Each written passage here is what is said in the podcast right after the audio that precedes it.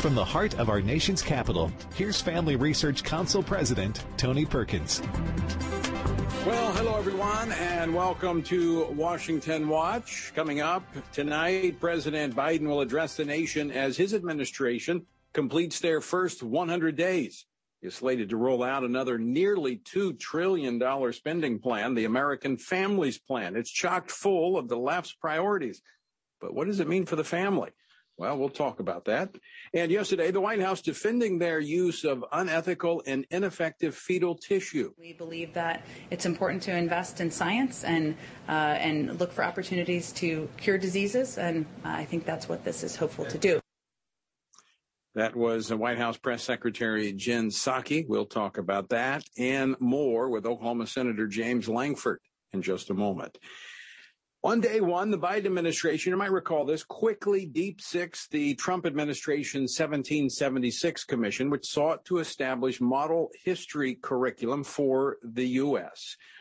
We now know why the effort to teach real American history had to be disposed of. Room had to be made for a push for critical race theory in all of America's schools. We'll talk about it with Stanley Kurtz, senior fellow at the Ethics and Public Policy Center about what the Biden administration has in store. And what are we to make of the 100 day mark of the Biden administration? Well, I'll share a portion of my conversation that I had earlier with former Secretary of State Mike Pompeo, and I'll tell you where I stand later here on Washington Watch. Also, the Associated Press bemoaning the fact that there are, quote, little in the way of tangible repercussions for states that have taken steps to protect women's sports.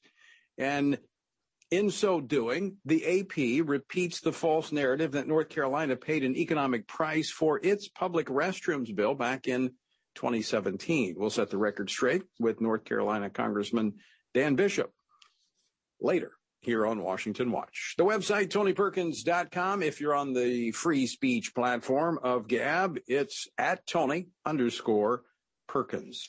Uh, let me encourage you tonight.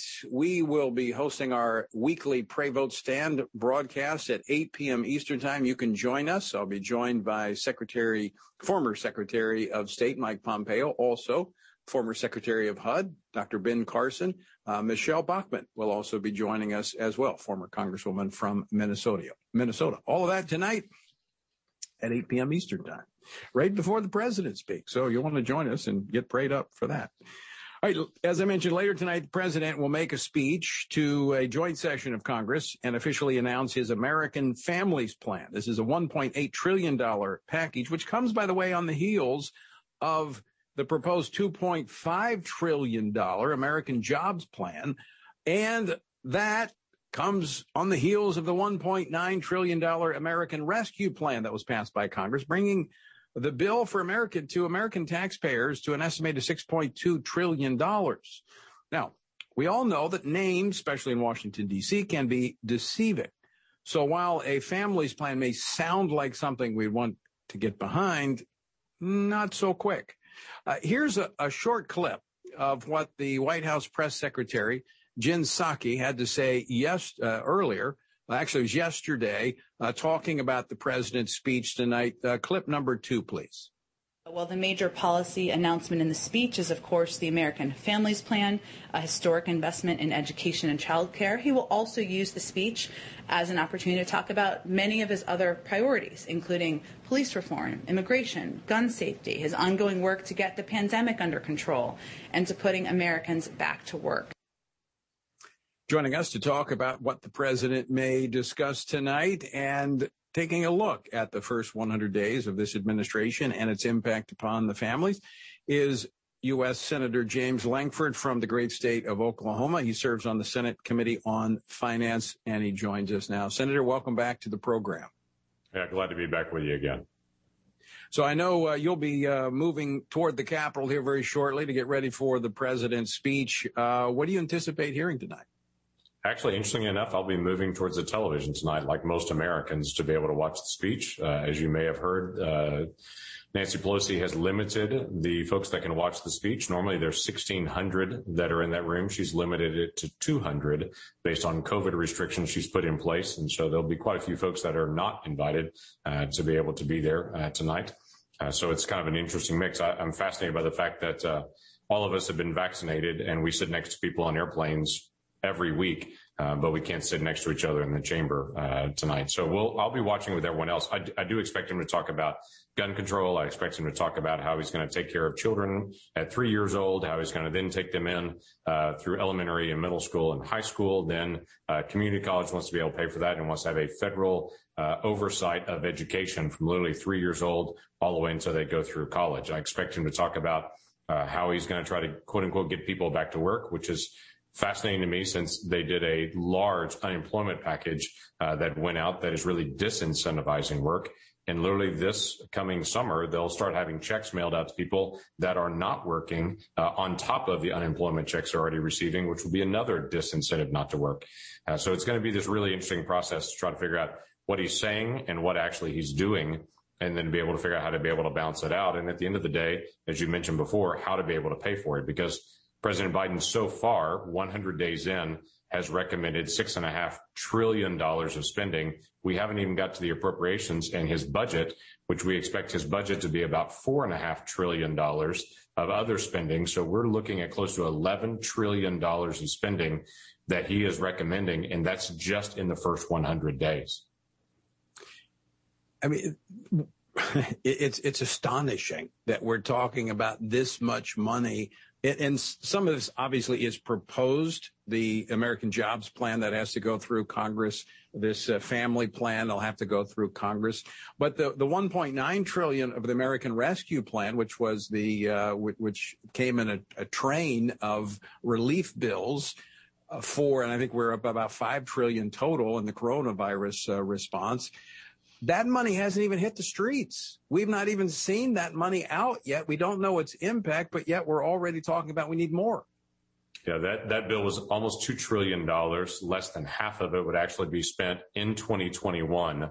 Uh, the other trillion dollars of it would actually be spent over the next four years clearly it's not about COVID aid. It's about a radical change in the way that we do every program uh, that's out there. And so they could use the word COVID, uh, and it's actually not. The, the, biggest example of that is Bill Clinton uh, talked a lot about ending welfare as we know it. We're going to incentivize work. We're going to stop doing cash payments to individuals that are not working. That bill that they did earlier this year, which they called the COVID bill, changed welfare assistance back to cash payments that are coming to people, and that will start this summer. So literally uh, President Biden is undoing what President Clinton did in the 1990s and wants to make that a permanent shift. But there's a host of other issues that haven't even started yet. So while they said it's one of the most progressive bills ever in American history, they meant it. Uh, they just told everyone at the beginning, it's just about COVID. Don't pay attention to the rest of it. I would fully expect that what we're talking about with a family plan will look just the same as that. I'd love to have American families have control of their own family, not someone in Washington, D.C. having control of their family. Uh, so a family plan is a great way for us to be able to support other families in our neighbors and neighborhoods rather than have someone in D.C. run our families. Yeah, this is a uh, what I read into this plan. Of course, obviously, it's uh, news reports right now because there's that's all we have. But it looks like a massive redistribution of of wealth. I mean, this looks like a a centerpiece to a socialist agenda. Yeah, it, it is. It is everything from literally cradle to grave socialism. Uh, it, it, starts at three years old. Uh, with well, there's additional payments even at birth that'll happen. Then at three years old, free child care for that, and then it will work all the way through all of your elementary, secondary education, then free community college, and then additional. Uh, I expect him to announce student loans and what he's going to do that uh, for free college from that, and then it will continue to be able to progress uh, to the direction. I mean, this is by definition exactly what socialism is. It's trying to be able to target certain businesses and entities taking away that money and saying the government knows how to better to be able to spend this.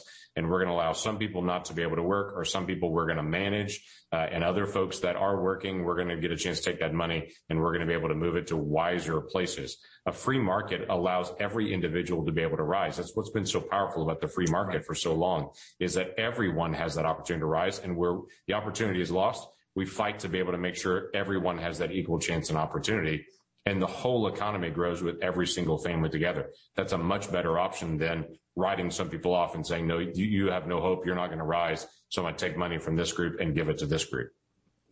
Yeah, it, it's shocking how quickly we got here. I to turn for just a, in our couple minutes left to look at those first 100 days and what we've seen. Just I, played a clip at the top of the show uh, from a question regarding the the reinstitution of the use of baby body parts uh, by this administration for research, and her claim was, "Well, we're, we're for science," when in fact the science makes very clear that there has been no successful treatments with the use of baby t- body parts, tissue derived from aborted babies or embryonic stem cell research, but yet they continue to pursue that when real success for treatment of patients comes from adult stem cells.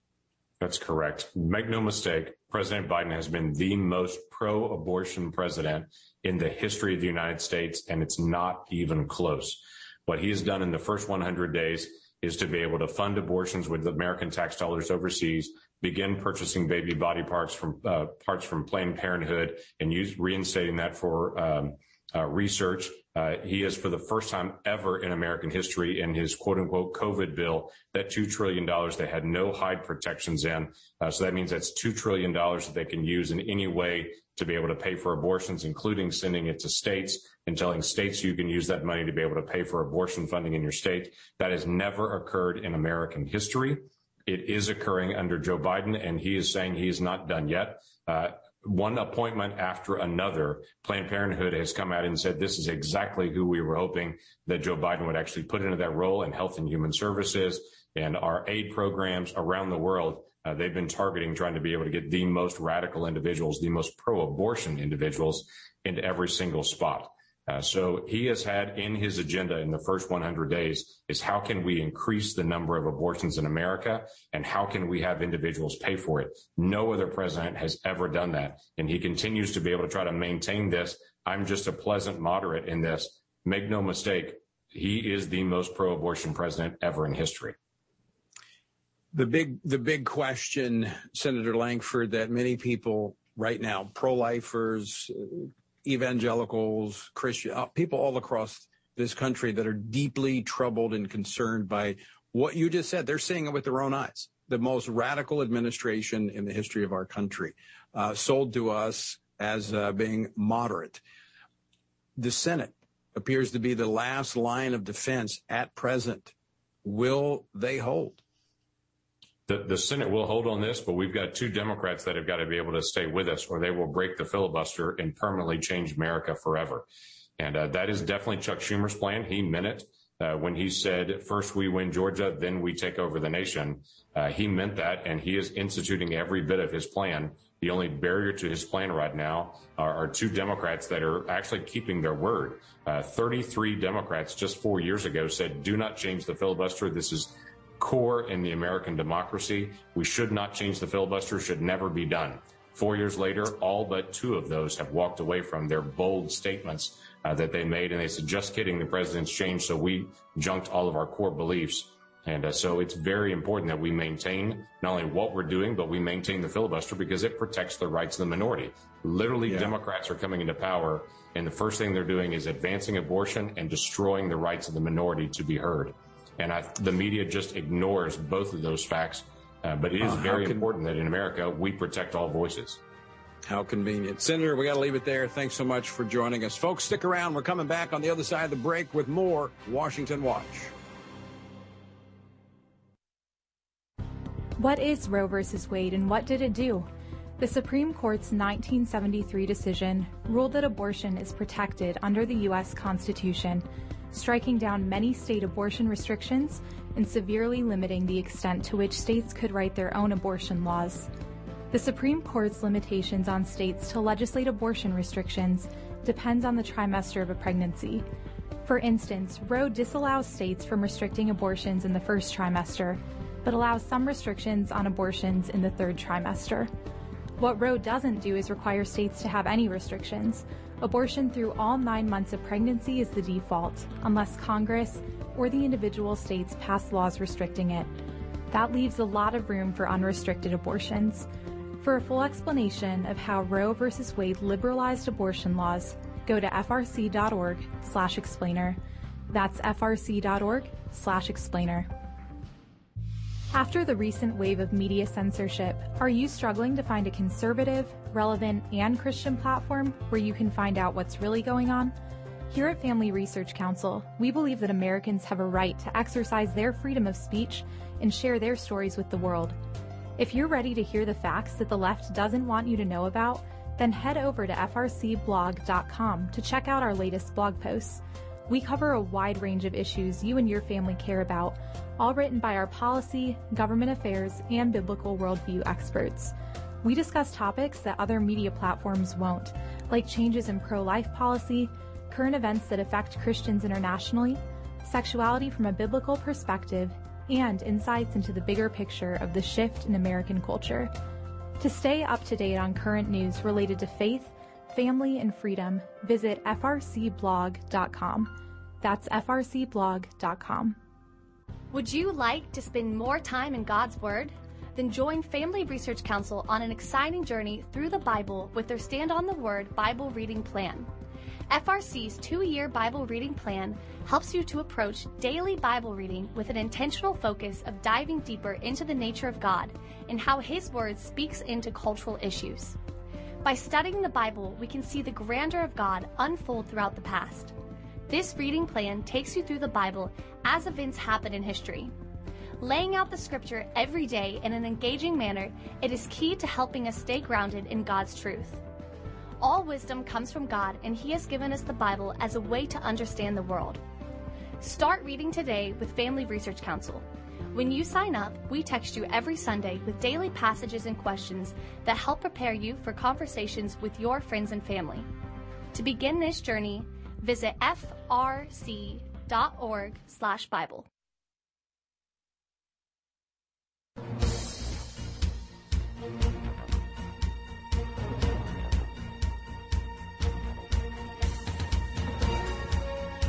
Welcome back.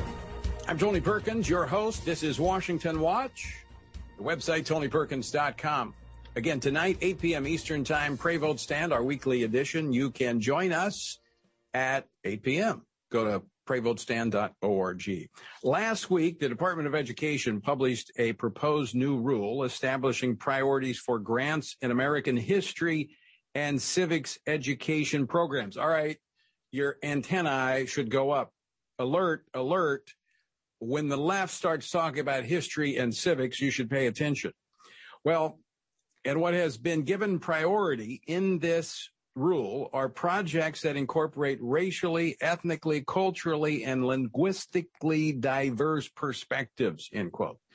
Now, the rule goes on to cite and praise the New York Times landmark 1619 project. What could this mean for public schools in America? Well, joining me now to talk about this, Stanley Kurtz, Senior Fellow at the Ethics and Public Policy Center. Stanley, welcome back to the program. Tony, thanks so much for having me on. So now we know why they had to deep six the 1776 commission. They had to make room for critical race theory. Absolutely, Tony. This is deeply disturbing, although not at all surprising. And here's the really scary part. If it were just this rule, it wouldn't be that bad. But there is legislation pending in Congress right now called the Civics Secures Democracy Act. It would appropriate $1 billion a year to fund history and civic education. And if you combine the priority criteria already in that legislation with the new Biden rule, then this would be like a second Common Core, but much worse. You might remember that Obama was able to force Common Core on 48 of the 50 states just by offering grant money through what was called Race to the Top. Well, if the Civics Secures Democracy Act passes, it will be exceedingly difficult to prevent even red states from applying for these grants that will have a requirement that to win the grant, the state has to impose critical race theory and something else called action civics, essentially political protest, and in practice, leftist political protest for course credit. That will be imposed even on the red states in most instances if that legislation passes and the Biden administration administers the grants. And Stanley, you also point out in a piece that uh, you wrote Uh, that's, by the way, folks, it's at my website, tonyperkins.com. Biden set to push critical race theory on U.S. schools. That these red states, even, you know, you got conservative states, but when this grant money is out there in the education st- establishment, which is always tracking to the left, starts pounding those governors and legislators saying, Oh, you're not giving us the money. You won't allow us to have this kind of money. We need this money for education. Most of them will fold like a cheap suit. That is right, Tony. There is a way to stop this. Uh, first, of course, we could block the federal bill.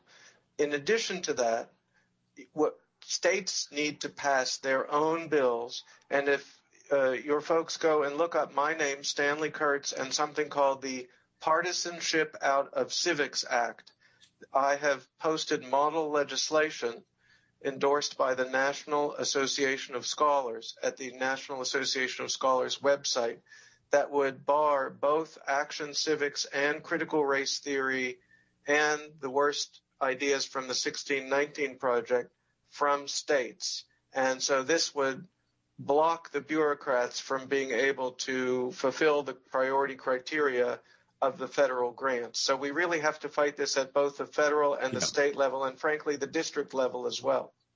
Yeah, I think that's extremely important because right now what you see happening in Washington D.C. is not encouraging because they're ramming these things through. We just had Senator Lankford on uh, talking about their entire agenda and how it all hinges on two Democrats keeping the filibuster in place. So you're absolutely right. State legislatures need to be involved in this. And quite frankly, uh, folks, that's where you can have the greatest impact is at the state level with your state legislators. And Stanley, if I'm not mistaken, uh, there are some states already pushing through uh, legislation. I don't know if it's your model legislation, but legislation similar uh, to that that would uh, prohibit critical race theory from being taught.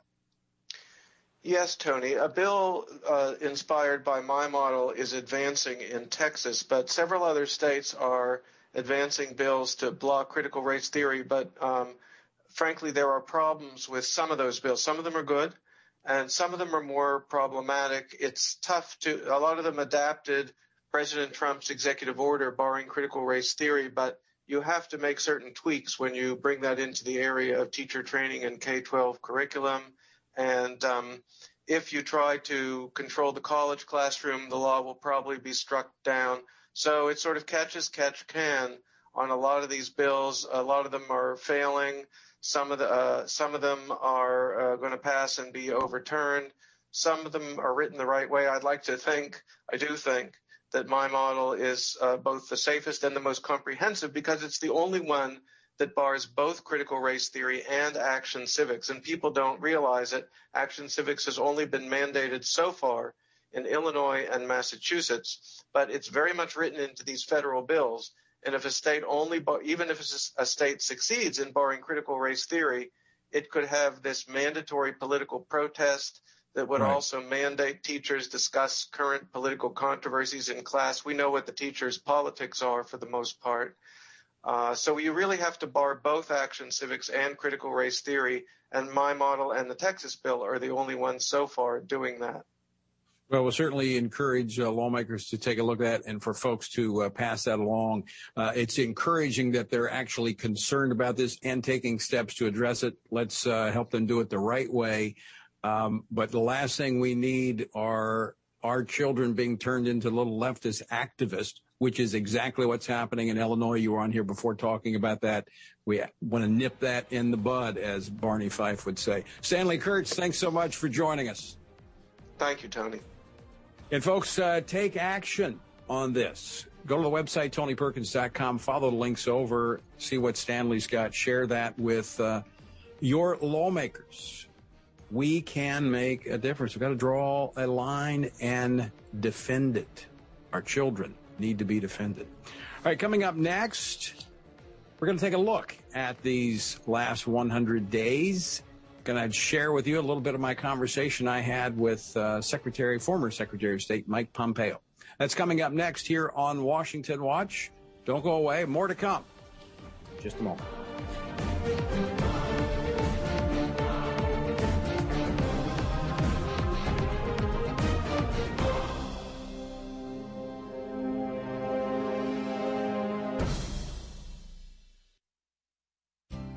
Where do you get your news? Do you have confidence you're getting the full truth?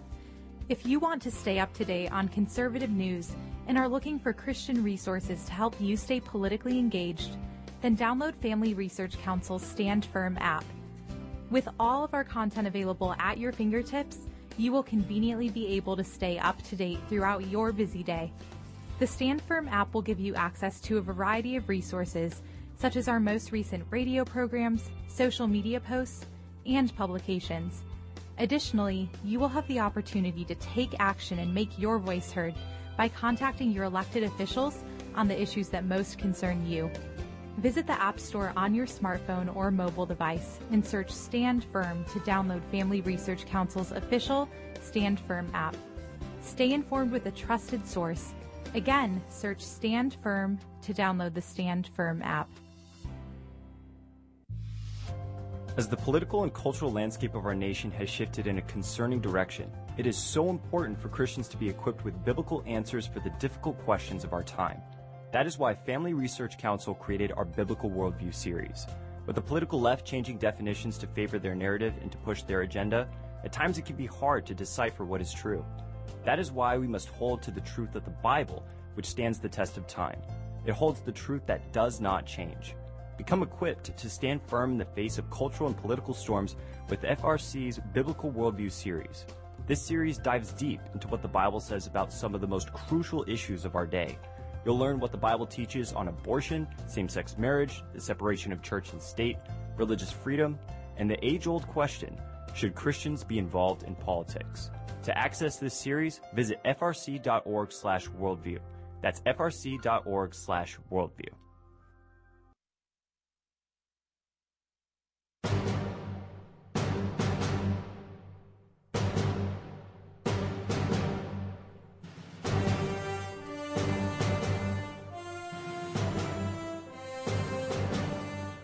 Welcome back to Washington Watch. I'm your host, Tony Perkins. So good to have you with us. As we've been talking about today, we mark the first 100 days of the Biden Harris presidency.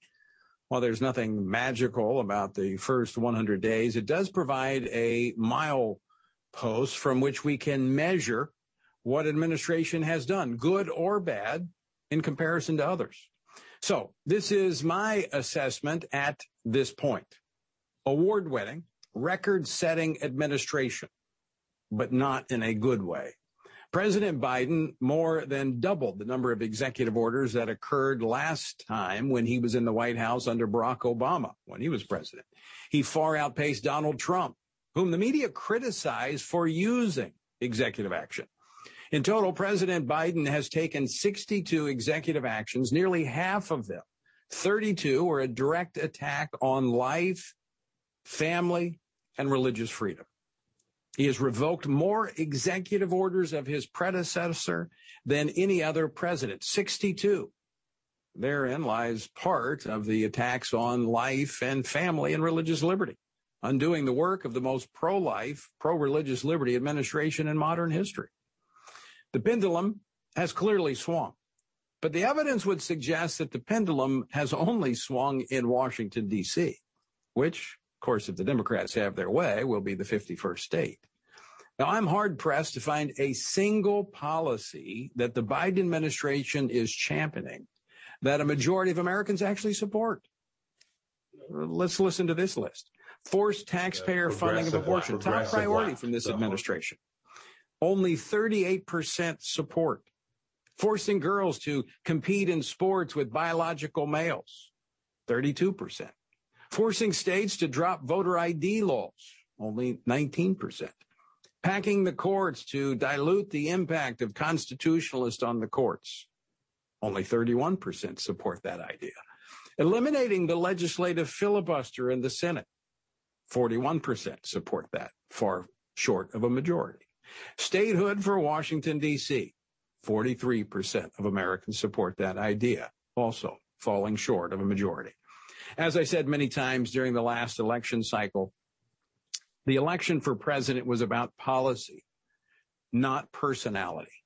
We provided a look at both party platforms and their agendas, which showed a very clear contrast. None of this other than the speed by which it is being done, should be a surprise to anyone. Shame on those Christian leaders that use their influence to facilitate the narrative that this election that we just went through was about personality. Certainly, a candidate's personal life matters. But in the real world of presidential politics, last November, we had a choice between two candidates. That was it. To suggest anything different was outright deceptive. The words and actions of these leaders had the effect of discouraging evangelicals from voting, or worse yet, actually voting for Joe Biden and becoming complicit in the Biden Harris evil agenda. For those self justified never Trumpers, take a good hard look at the immoral policies that have been put in place in the last 100 days and the Biden administration is just getting started. You know, Joe Biden started where he and Barack Obama left off in 2016. This is not the agenda of a moderate Democratic president or even a liberal Democratic president. This is the agenda of leftist. And this is where I stand. And I'm not alone in this view. Earlier today, I spoke with Secretary of State Mike Pompeo about his take on the first 100 days of the Biden administration. The progressive left, the hardest of the hardcores, have clearly dominated President Biden's policy. Uh, I, you know, I, I, know Senator Biden, I knew Vice President Biden. Uh, these policies that he's put in place across the board, both domestically and internationally, are not the kinds of things that he would have championed 20 or 30 years ago. The things that we thought Joe Biden believed in. Indeed, what he's pushing is the radical far left woke agenda. We see it in every front, whether it's the disaster that they've created along our southern border, whether it's the conversations that they're having even even today in Vienna about uh, uh, an ally of ours, Israel, where they're going to hand a lot of power to Iran that has genocidal intent with respect to Israel. Those are those are issues that the the old Scoop Jackson Democrat Party, they would have never done that. This is now a Democrat Party controlled by the furthest left, and that won't be good for American security. It certainly won't be.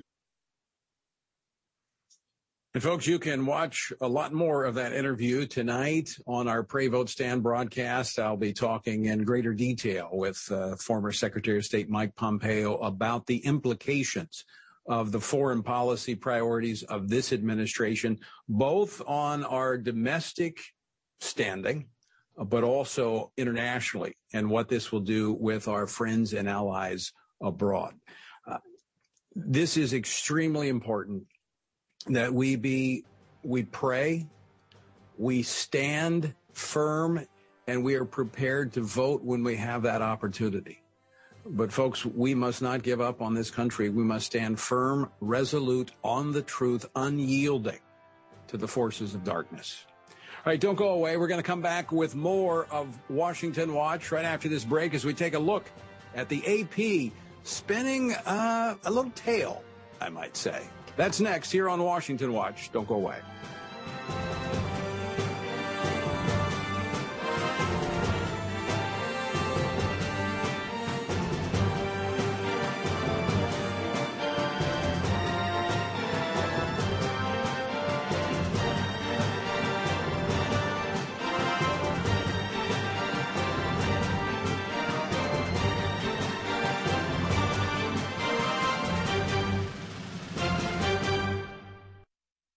Get a trusted perspective on the news of the day every day. Listen to Washington Watch with Tony Perkins to get honest and in-depth commentary on what's going on in our nation's capital and around the world. Join Family Research Council President Tony Perkins live every weekday by tuning into Washington Watch on the American Family Radio Network Bott Radio, the KTLW radio network, and independent Christian radio stations across the country. Or listen to the show when it works for you by visiting TonyPerkins.com. Since the Supreme Court decided Roe v. Wade in 1973, over 60 million people are now missing from our country due to legalized abortion.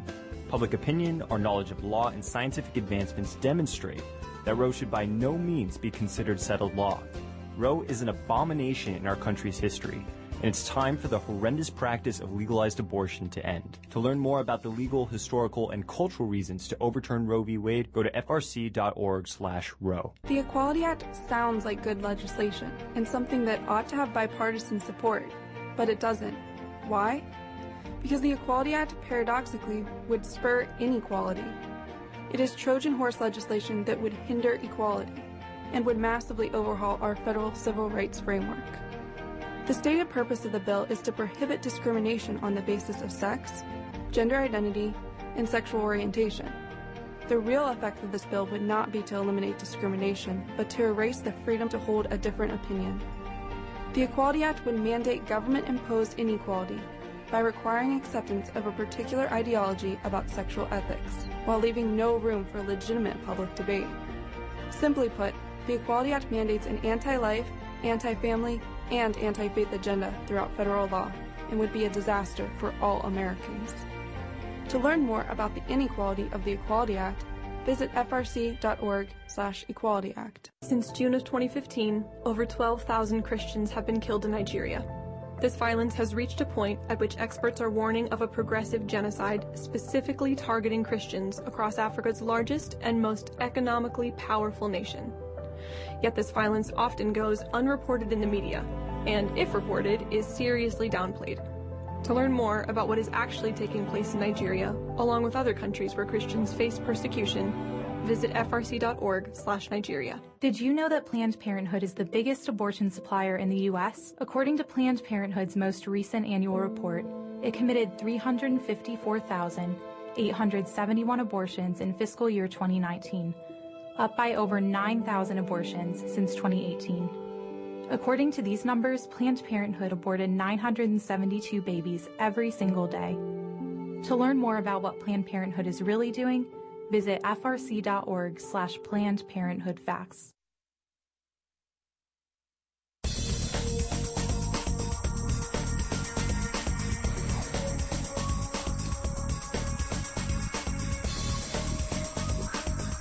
This is Washington Watch. I'm Tony Perkins, your host. So good to have you with us. The website, tonyperkins.com. Let me remind you again tonight, 8 p.m. Eastern Time, Pray Vote Stand, our weekly uh, broadcast. I'll be joined by Dr. Ben Carson, Secretary of State, former Secretary of State Mike Pompeo, and former Congresswoman Michele Bachmann. will be joining us tonight, 8 p.m. Eastern Time. You can tune in by going to prayvotestand.org. Okay, corporations have been going woke. Anybody notice that? Especially with uh, regard to election reform following all the attention received by the state of Georgia over its new voting laws. But so far, there's been little corporate backlash against the states that have passed or moving forward legislation that pushes back against the transgenderism agenda. I guess they can only fight so many things at one time here's an interesting, uh, well, take on this, and this is what caught my attention. This was in the Associated Press today. It's almost like a dog whistle, I think, to the left, but here, here's the headline. New laws targeting transgender rights face little backlash. Five states have passed laws or implemented executive orders this year limiting the ability of transgender youths to play sports or receive certain medical treatment. There's been a vehement outcry from supporters of transgender rights, but little in the way of, listen to this, tangible repercussions for those states. It's a striking contrast to the fate of North Carolina a few years ago when its legislature passed a bill in March of 2016 limiting which public restrooms transgender people could use. There was a swift and powerful backlash. The NBA, the NCAA relocated events. Some companies scrapped expansion plans. By March 2017, the bill's bathroom provisions were repealed. The threat was all these companies were going to lose. They were, were going to move. They were going to tank North Carolina's economy when in fact the opposite happened. Now, I can't explain the retreat that the Republicans did in the, uh, in the legislature there, but I can tell you this that when you stand up to these cultural bullies, they go away. And it appears that as we've seen multiple states now stand up and simply say, no, we're pursuing common sense policy, these, uh, leftists have gone away. At least they have gone silent for a while. Join me now to talk more about this and its impact upon the state of North Carolina, which quite frankly is doing pretty well, is Congressman Dan Bishop. He represents the 9th Congressional District of North Carolina and was in the legislature back when the legislature passed HB 2. Congressman, welcome to the program. Hey, Tony. Uh, glad to be with you. In fact, not only was I in the legislature, I was the lead primary sponsor of HB 2. Uh, and I was going to let you tell our listeners about that and the tremendous pushback uh, that came from the sports leagues and such, but also the story of how the economy continued to go up, up, up, tourism up, up, up. Uh, doesn't look like North Carolina suffered at all. You know, Tony, what they engage in with these woke corporate backlash efforts is a form of hysteria. And there's really not much there there. So uh, even in the year 2016, where uh, HB2 was passed in March and remained on the books throughout that year, it was by some distance the best tourism year for North Carolina ever. And uh, the General Assembly fiscal staff, at my request when I remained there in 2018, took a look to see if they could detect any any uh, economic impact to North Carolina, and the answer was there was no detectable economic impact. And yet, media has establishment media have for uh, forever uh, uh for, during the event, you know, during 2016 and in years past, they've all cited one article by two AP reporters with no economic, no economic expertise, no analysis, no examination of data, who just sort of back of the envelope came up with the, the notion that there had been 3.76 billion dollars of economic impact on North Carolina. It was absurd. And I think what you're seeing is you can only maintain kind of a bully's bravado a few times till you're called out. And now they've gone to the well more often than uh, than than they than they can because they're they're not only opposing laws to keep children safe from mutilation uh, in the interest of transgender ideology or laws to uh, allow uh, females to have competitive athletics without having males participate in them. But there are also these corporate, the corporate mobs being called out to attack states for pursuing integrity in their elections. Right. Like Georgia right. with their voter ID, basically liberalized everything except for required voter ID. And they, and the woke corporations were called out to go wild. Yeah, unfortunately, there are still some within the ranks of Republicans that do not understand. You, you. I mean, I, I kind of go back, and I know this this upsets people, but it's the same principle. You know, Ronald Reagan said we don't negotiate with terrorists. Look, I, I see these folks as cultural terrorists. They're bullying people. You don't negotiate with them. You do what is right. You do what the American people, your your constituents want. Um, we saw this recently in, in Arkansas. I've got a clip here of, uh, of, of Governor Hutchinson, unfortunately caving, but we had a strong legislature. They overrode his veto. Play clip number five. I also recognize the image of Arkansas is important and that we have a growing economy. And when people want to look at Arkansas, I want them to think of a place that is tolerant, uh, that has a hate crime bill, uh, that is acceptance of people that might be different and uh, that we uh, uh put, a value on other people's lives uh, that might be different than ours. Uh, I want that image of Arkansas. So image is also always important for a governor and the impression people have of our state. You know, and I, and I actually I like Governor Hutchinson. He's a friend. I talked to him through that that process and, and, and respect him. I disagree, and he knows that uh, Uh, with his decision to veto the SAFE Act there in Arkansas. But here's the point: the the, the intimidation that came. You could hear it in, in what he had to say that they were concerned that businesses wouldn't come there. You get these, as you mentioned, these corporations that say, we're going to take our business elsewhere.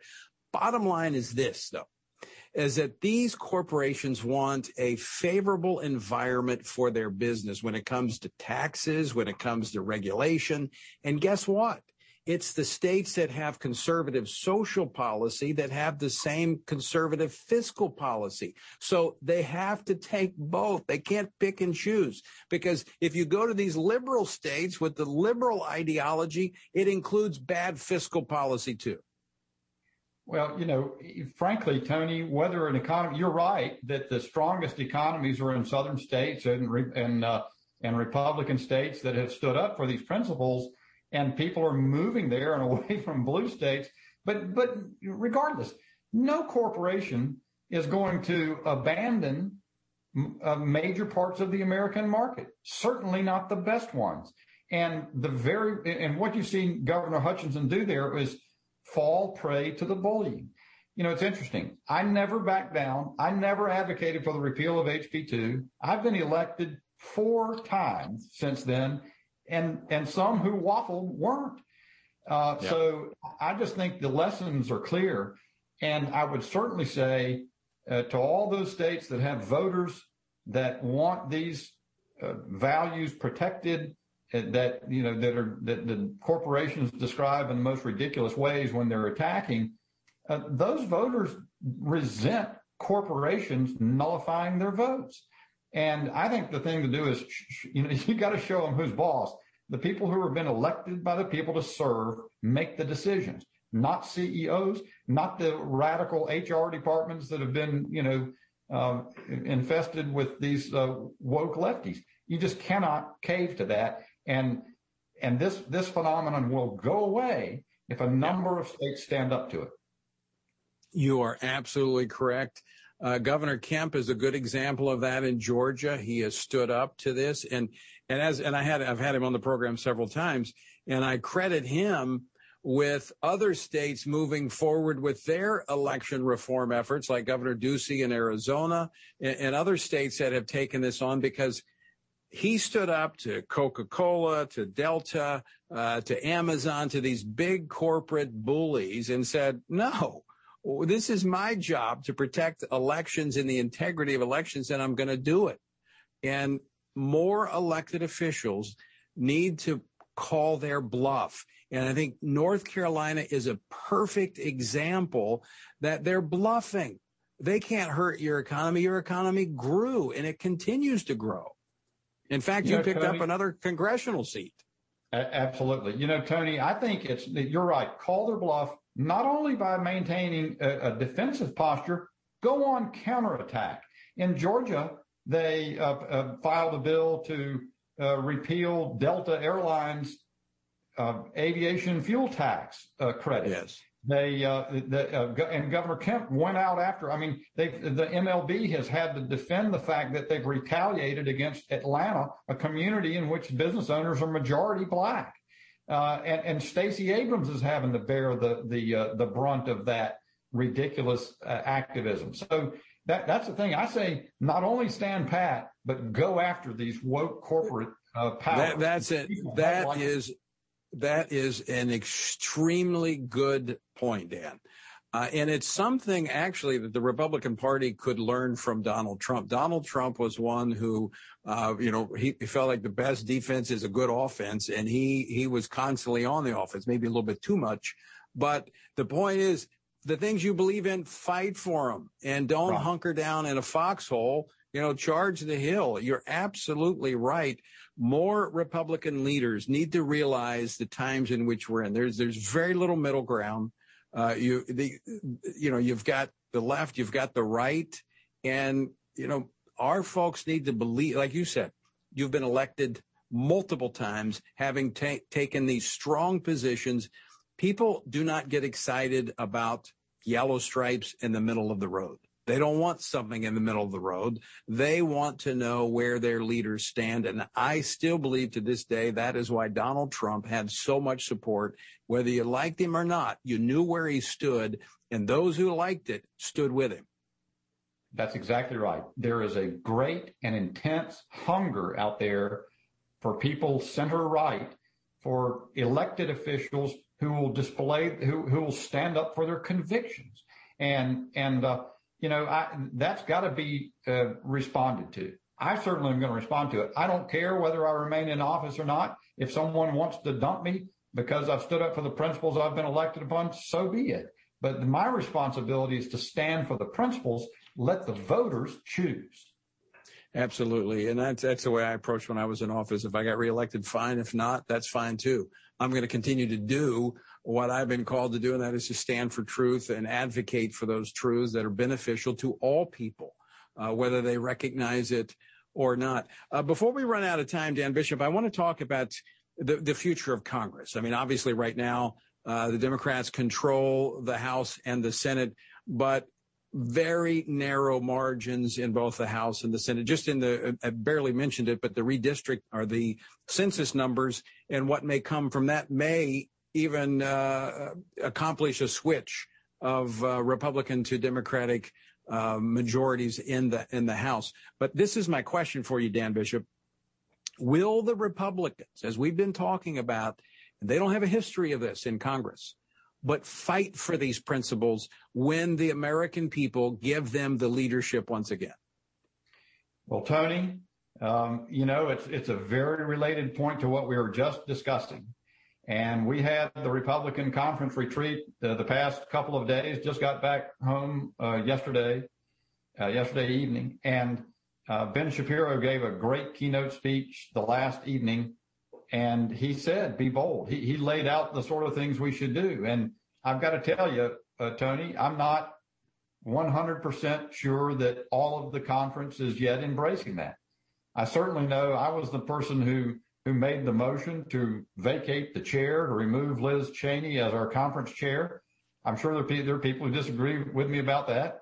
Uh, we didn't come close to winning. We only had about 61 Republicans support that move. I think as time has gone on, it shows clear, it becomes clearer and clearer that it's the right thing to do. Um, but it's going to require people taking stands and being prepared to be bold and, you know, Ben Shapiro said it. I asked the Q&A, uh, during the Q&A, I asked Ben whether uh, he would, uh, uh, uh, what, what would be the price if we aren't prepared to be bold? And he said, it's like a one-way ratchet. The American people are going to give up on national politics if Republicans don't do more than just stand pat. Yes, he's absolutely right. I, I hear that. It is uh, it is time for bold, courageous leadership. And uh, and Dan Bishop, I thank you for being one of those leaders, and uh, thanks for joining us today. Thank you, Tony. It was a great pleasure to be with you. I appreciate what you do.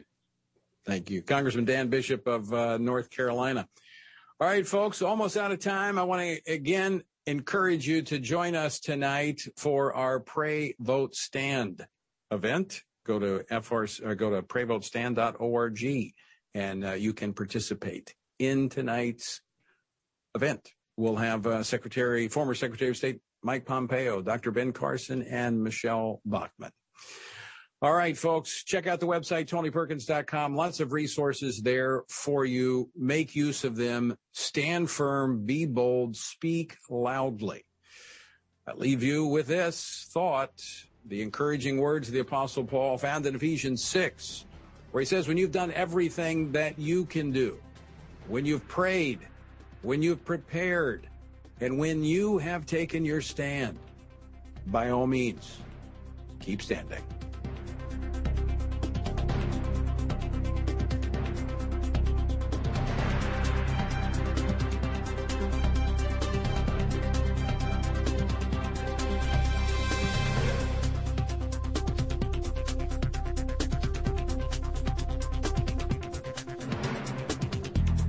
Washington Watch with Tony Perkins is brought to you by Family Research Council and is entirely listener supported. Portions of the show discussing candidates are brought to you by Family Research Council Action. For more information on anything you've heard today, or to find out how you can partner with us in our ongoing efforts to promote faith, family, and freedom, visit TonyPerkins.com. Also, to leave a comment about Washington Watch, call our watch line at 1 866 372 7234. That's 1 866 372 7234.